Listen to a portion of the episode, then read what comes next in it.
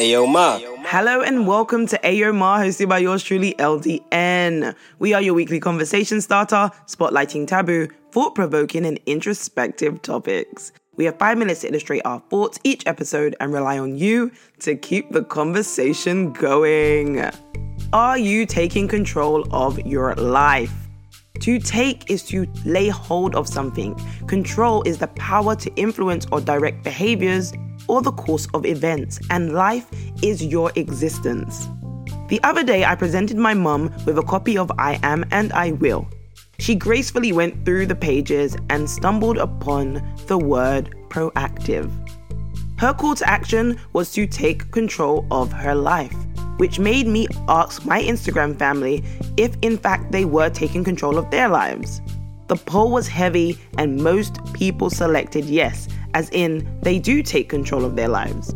But what does that actually look like, and what does it mean to take control of your life?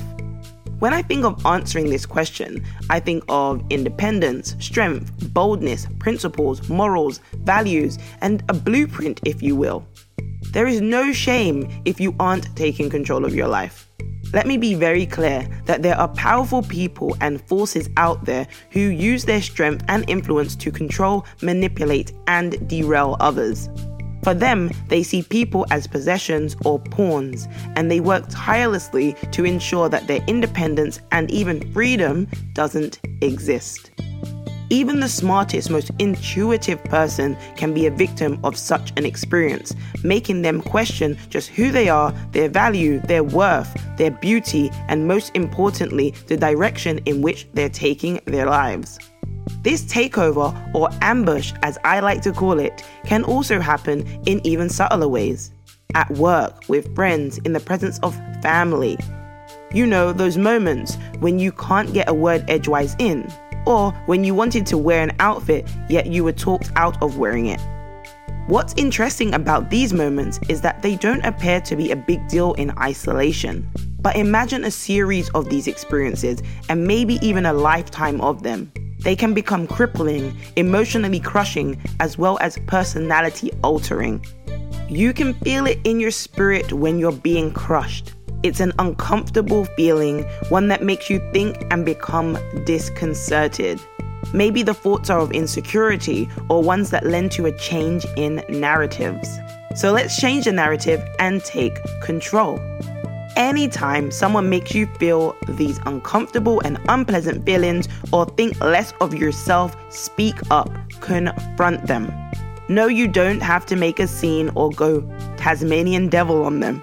What you could do, however, is state how you're feeling.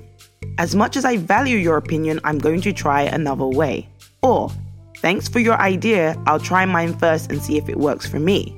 Or more directly, when you speak to me in that way, I feel like this. And share exactly how it makes you feel or has made you feel in the past. Do not feel obligated to do what others say because they're older, more experienced, or dominant.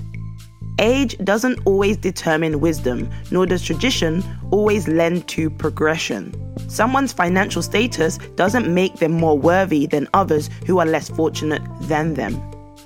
We all have instincts for a reason, and we're able to tap into them when we are still and pay close attention to our thoughts and feelings. Therefore, we must lean into them and allow them to guide us to our strength, our power, and our faith. Taking control doesn't mean we have to be rebels or outlaws. We don't have to go against the grain, although we for sure will be traveling the road less traveled. Taking control means to be the main influence in our own lives, creating boundaries for ourselves. We must live through our morals, values, and principles, aligning with others who respect us for who we are and what we stand for.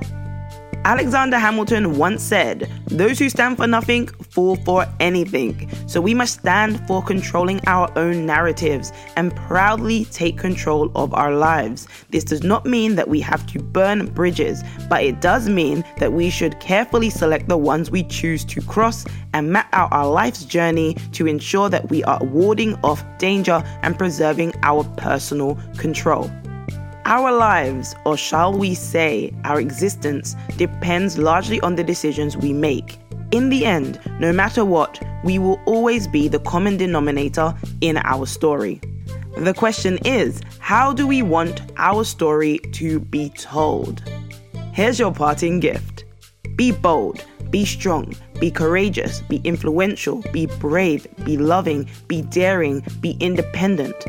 Whatever you do, be the truest version of you. Are you taking control of your life?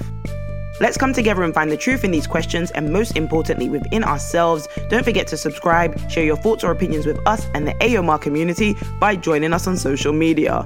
Learn how you can be featured, catch us each and every hump day. Thank you for tuning in. Don't forget to pay it forward by keeping the conversation going. Tell a friend to tell a friend that AOMR is where it's at. Thank you, lovely listeners. Ciao.